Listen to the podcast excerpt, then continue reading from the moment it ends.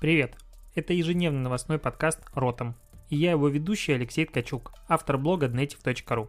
Каждый день я собираю главные новости из мира Digital и выбираю из них ключевое, чтобы это обсудить. Поехали!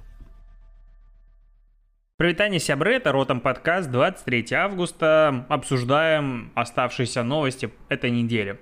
А, появилась информация от Точка банка, как компании снижали или увеличивали расходы во время карантина и после него. И что интересно, единственная статья расходов, которая не падала во время карантина, это алкоголь. Причем в выборке участвовало 350 тысяч э, клиентов, которые открыли счет до октября 2019 года. Соответственно, выборка а, большая. А, очень сильно упали расходы а, на командировки. В апреле на 84% от уровня марта. Ну, например, а, траты на кафе и ресторан на 67%. А, в апреле бизнес на 42% сократил траты на ремонт и прочие вложения в офис. При этом расходы, допустим, на рекламу в интернете выросли в мае на 20%, Э, хоть в апреле показатель падал на 18%. То есть, ну, он уже превысил до карантинный э, уровень. С июня растут, э, значения превышают э, до карантинные значения, и как бы все, все растет. В общем, интернет э, с точки зрения рекламы восстанавливается быстрее всего, и просадка хоть и была, но не такая заметная. Эм, что еще хотел рассказать?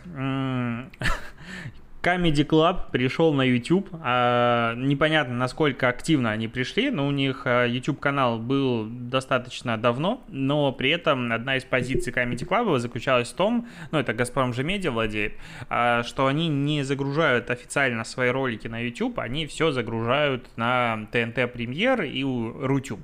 В принципе, на Рутюбе это было одно из единственных немногих шоу, которое смотрела, хотела смотреть широкая аудитория. С тем учетом, что что Comedy Club, на мой взгляд, наверное, уже как бы Наверное, так многие говорят не тот, и наверняка ты давно его тоже смотрел, но потом перестал, потому что юмор стал, ну, часто говоря, странным. И вот прям очень странным. Так вот, и они пришли на YouTube, залили первый а, ролик, он собрал уже 1-2 миллиона просмотров два дня назад. А, причем это просто отрывок из а, шоу на телеке. Посмотрим, будет ли развиваться или нет канал. У него сейчас 775 тысяч подписчиков. Э, люди в комментариях пишут о том, что наконец-то давно пора и все остальное. А, там 30 тысяч лайков, 3 тысячи дизлайков. Ну, позырим. Позырим, но вообще это интересно, что, что это сподвигло ребят двигаться сюда. С тем учетом, что практически у каждого участника Comedy Club уже есть свой YouTube канал, и они активно э, себя там продвигают.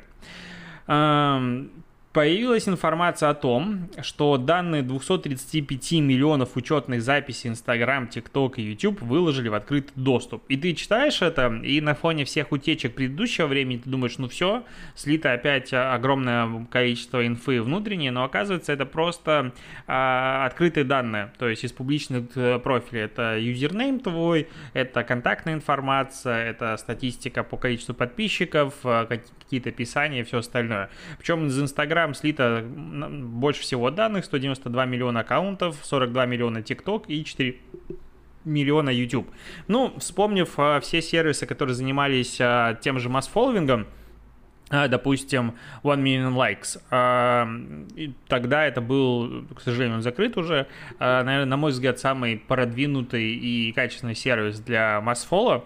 И у них данных было прям до хрена. То есть, фактически, они собрали весь Инстаграм и могли его сделать отдельно у себя. Ну, то есть, они сохраняли у себя кучу данных по твоим действиям с другими аккаунтами, отношения, для того, чтобы показывать тебе адекватную статистику. И это там было реально классно. Ну, то есть, это был тогда прорывной сервис, на мой взгляд. А, и вот эти данные, как бы, ну, они и так доступны. То есть, ну, кто-то взял их, собрал, ну, молодец. Скорее всего, данные немножечко старые. Никакой здесь трагедии не вижу, но заголовок пугает. А, появилась информация о Сати Наделла, это глава Microsoft, который в своем интервью Э, сказал, что, ну, во-первых, Microsoft без проблем перешли на удаленку во время пандемии. Ну, удивительно было бы, если бы они не перешли. Компания, которая предоставляет сервисы другим компаниям, чтобы они работали на удаленке, было бы странно, если бы она комфортно не перешла. А, но а, и говорит, что эффективность сотрудников даже выросла, но это он этому не рад. То есть не особо рад. Почему? Потому что а, в первую очередь меняется способ общения тебя с людьми, и вот э, что он говорит, что они, ну, сейчас прожигается социальный капитал а, то есть люди тратят социальный капитал, они зарабатывают новые. И вот ну, прямая цитата. «Я скучаю по той паре минут общения до и после встречи, которые были возможны, когда встречи были физическими», говорит Наделла и отмечает, что время видеозвонков, а, что время видеозвонков, как правило, регламентировано. И я вот, честно говоря, очень сильно люблю регламентированные встречи с а, временем, когда а, есть четкое количество а, времени на встречу, и ты не сидишь 15 минут, не ждешь, пока остальные потянутся. Но здесь под социальным капиталом подразумевается не твое количество подписчиков, а твои социальные связи. А что вот такое общение мимолетное в офисах, оно тебя обогащает, расширяет твой опыт и все остальное. А, вообще это странно, потому что, ну, обычно как бы в классическом таком менеджменте считается, что вот это вот время это просто ну, оверхеды, которые ложатся в твои рабочие часы. То есть а, ты в офисе находишься, к примеру, 8 часов а, полноценных, из которых на напрямую на работу уйдет в лучшем случае 7. Ну, это в лучшем случае. По разным оценкам примерно 4 часа ты будешь работать, и 4 часа будет что-то происходить еще. Ну, там разные есть варианты, разные позиции, но, но никогда 100% времени не уходит на работу. И как бы вот эти вот время, которое уходит не на работу, оказывается супер полезным а, для времени, которое ты работаешь. Я, допустим, по себе вижу, что сейчас я отвлекаюсь достаточно регулярно на разные штуки. Вот я поставил себе Eve Echos. Это абсолютно гениальная и ужасная игра. Я вчера ее дважды удалил, после того, как меня уничтожили корабль безвозвратно, который я копил три дня но опять восстановил сегодня с утра. Тебе же это интересно. Так вот, и ты там летаешь, что-то ешь параллельно, и ты вроде бы тратишь время впустую, потом возвращаешься, ты делаешь за два часа презентацию, а, которая потом, падла, не сохраняется. Просто у меня тут такая трагедия была. Я сделал две презентации для курса, и они, ну, для двух уроков. А компьютер глюканул. Это, к слову, про то, что маки никогда не вылетают и почему-то автоматическое сохранение не сработало, они вылетели, ну, типа, и, похоронены. А, и ты просто садишься и набегом делаешь это все очень быстро. Мне вот всегда, я знаю, что для работы мне нужно отвлекаться, и тогда я делаю что-то быстрее. Возможно, я себя накрутил. Но здесь есть интересное исследование, а, которое, ну, точнее, даже не исследование, эксперимент, а, который провели, сейчас я найду где, а, несколько лет назад э, в парижской лаборатории компьютерных наук Sony провели следующий эксперимент. А, в выставочном дворце а, в Риме установили три платформы с практически безграничным запасом кубиков лего. Вау, я бы хотел. Из которых ну, ты мог прийти и просто что-нибудь построить. Выдавались рфид-метки, которые отслеживали, как люди взаимодействовали друг с другом. И выяснилось, что самые сложные впечатляющие конструкции были построены группами людей, которые между собой не были знакомы до момента постройки. И это объясняется, вот такой неочевидный вывод, казалось бы, если ты приходишь с группой друзей, и вы друг друга знаете и заранее договорились, что вы строите, то будет лучше, чем а, с незнакомцами. Так вот, это объясняется тем, что у малознакомых людей а, часто разный жизненный опыт, который позволяет посмотреть на эти разные задачи с разной стороны. А, и благодаря этому ты как бы обогащаешься и улучшаешься. Вот про вот эти социальные связи говорит Наделла, и типа мы их теряем. Ну, возможно, да, а возможно, нет. Как бы увидим. В комментариях все говорят о том, что наконец-то теперь тебя будут оценивать не потому, как ты умеешь дружить с другими людьми, а по твоей работе. Я вот э, честно, ну, на мой взгляд, компания, в которой э, тебя оценивают, тут прям ты понимаешь, что ты недооцененный сотрудник, и вот есть кто-то, кто дружит с руководителем, а ты такой молодец, но тебя не ценят, не любят, не уважают, но ты на тебе держится вся компания, в этом случае есть один совет – увольняйся.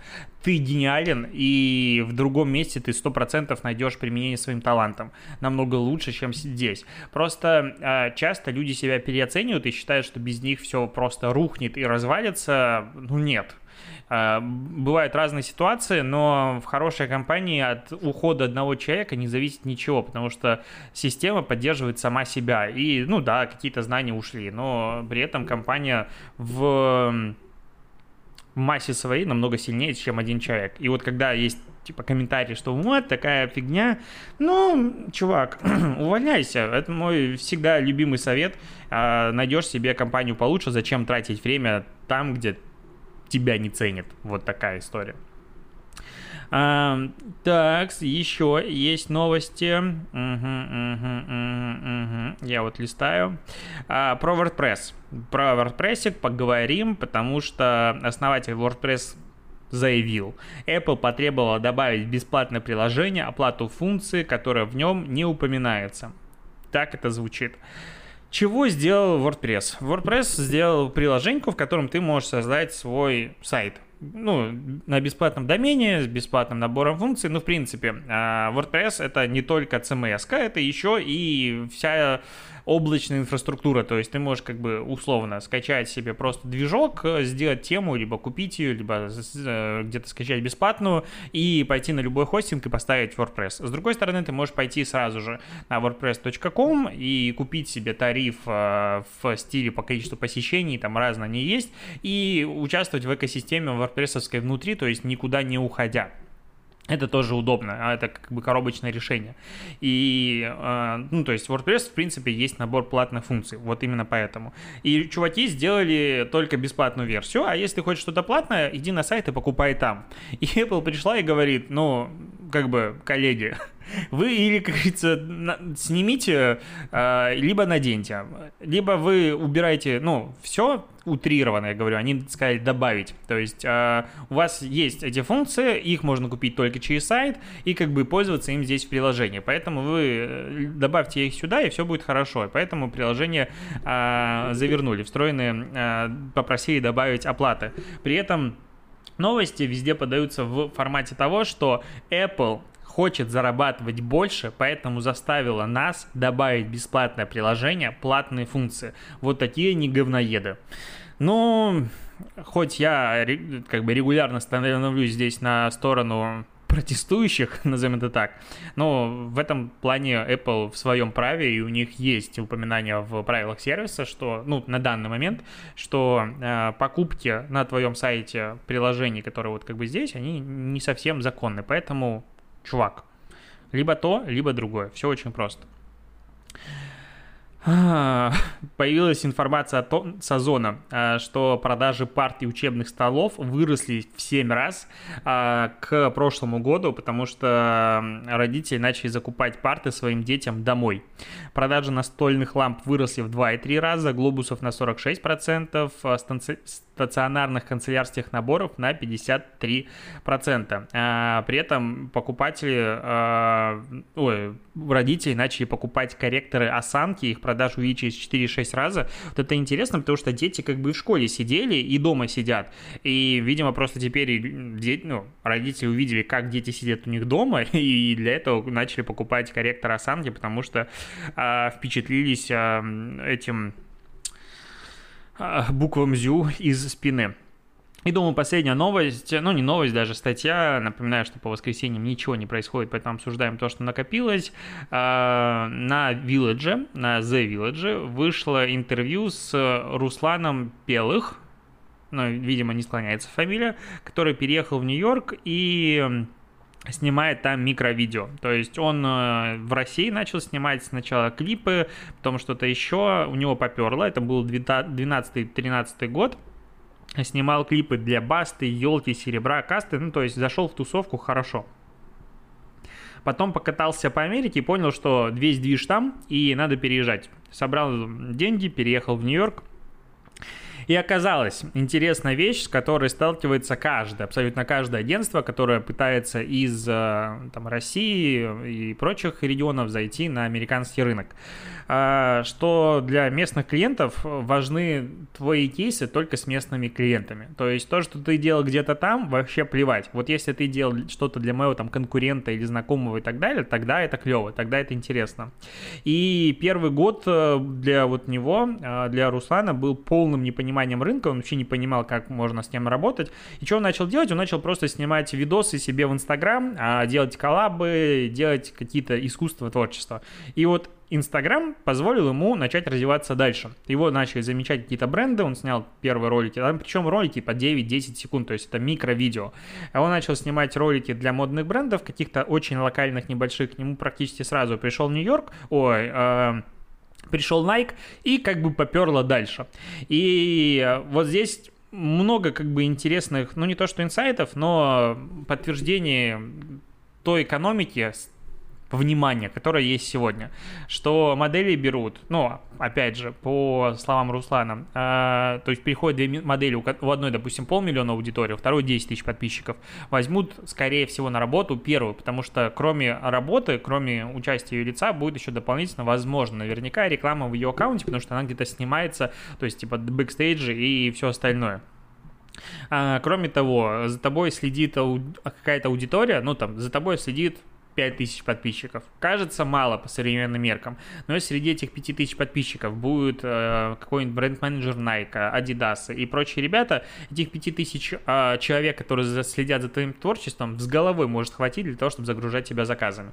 Многие это почему-то не понимают. Вот все время каждый гонится за количеством аудитории. Но даже если подумать о том, сколько маркетологов есть в России, ну вот именно маркетологов от слова э, маркетинг, а не от слова не знаю, какого-нибудь другого плохого слова рынок.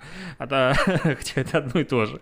А, нет, про адекватную тусовку классных ребят, которые в теме. Ну, их немного. То есть это счет идет на тысячи, но не на десятки тысяч людей. А, поэтому, если, допустим, ты хочешь работать с какими-то крупными брендами, клиентами, то у тебя может вполне быть э, там, 700 тысяч человек, которые за тобой следит, и у тебя будет куча заказов, потому что ты делаешь безумно крутое творчество.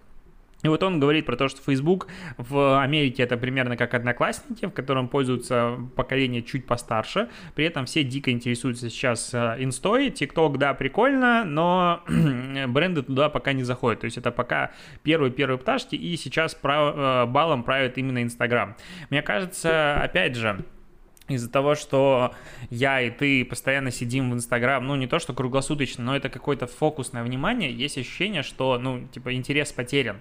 А, но при этом мне вот кажется, что Инстаграм в России как будто вот творческую составляющую чуть-чуть потерял. Возможно, это только мое мнение. Да, вот будет интересно с тобой подискутировать в комментах, но как будто какие-то громкие проекты, интересные арт-проекты в инсте российской, они ушли на задний план. Ну, вот у меня есть ощущение. То есть сейчас Инстаграм в России это блогеры, которые зарабатывают аудиторию на дивах, на каких-то тупых конкурсах, вот эта вся история, бренды делают разный контент, зачастую он абсолютно неинтересный, будем откровенны, а вот контент ради контента. И вот что-то интересное, оно либо в ТикТоке сейчас есть, ну, либо очень очень где-то маленькая. Если я не прав, и ты реально видишь интересные арт-проекты, пожалуйста, закидывай их мне в личку. Я вообще с удовольствием, у меня есть канал Day Insta, я за, с удовольствием туда закидываю. Я знаю случаи, когда там какие-то фотографы и художники оттуда получали себе потом, э, ну, не то что лиды, заказы э, интересных брендов просто по причине того, что их там заметили. То есть это не могу сказать, что прям сильно подсветка, но вот есть такая опция, и я с удовольствием вообще пишу про интересных ребят, которые делают классные вещи из России, Украины, Белоруссии. Супер, просто не присылают ничего, сам ищу. А, вот, и еще интересно о том, сколько стоят его услуги. А, ну, то есть, вот, опять же, к слову, про стоимость создания контента. А, в среднем за ролик, который идет до минуты, обычно там 10 секунд, а, там редко 30 секунд, но в целом вот он любит ролики очень короткие, которые сразу тебе все показывают. А, берет 10 тысяч долларов. А, это причем как бы вот его работа, плюс есть еще визажисты, стилисты, модели, кейтеринг и все остальное, какая-то локация, аренда. И суммарный ролик стоит 15-20 тысяч долларов. То есть минимальная цена там от 5, но в среднем ролик стоит 15-20 тысяч. Просто, опять же, надо понимать, что вот такой контент, который часто мы видим э, в аккаунтах э, крупных брендов, которые там ролик очень короткий снят, они реально могут стоить столько и дороже. То есть там ролики могут стоить 50 тысяч долларов, может быть больше. А, и когда вот, типа, тебе говорят, вот мы хотим так же, и референсы тебе показывают условного Найка, и ты начинаешь в голове считать, сколько же денег это стоит, надо вообще как-нибудь взять и попробовать запариться, посчитать, сколько может стоить такой продакшн. Ну, это совсем другие ресурсы. У нас, к сожалению, у бизнеса столько нет. Или к счастью, потому что любые деньги на маркетинг это э, дополненная ценность, который, ну, дополнительная стоимость товаров, за которые мы как бы платим. Ладно, на этом буду заканчивать, потому что обсуждать сегодня особо нечего. Спасибо, что дослушиваешь, и услышимся с тобой завтра. Пока.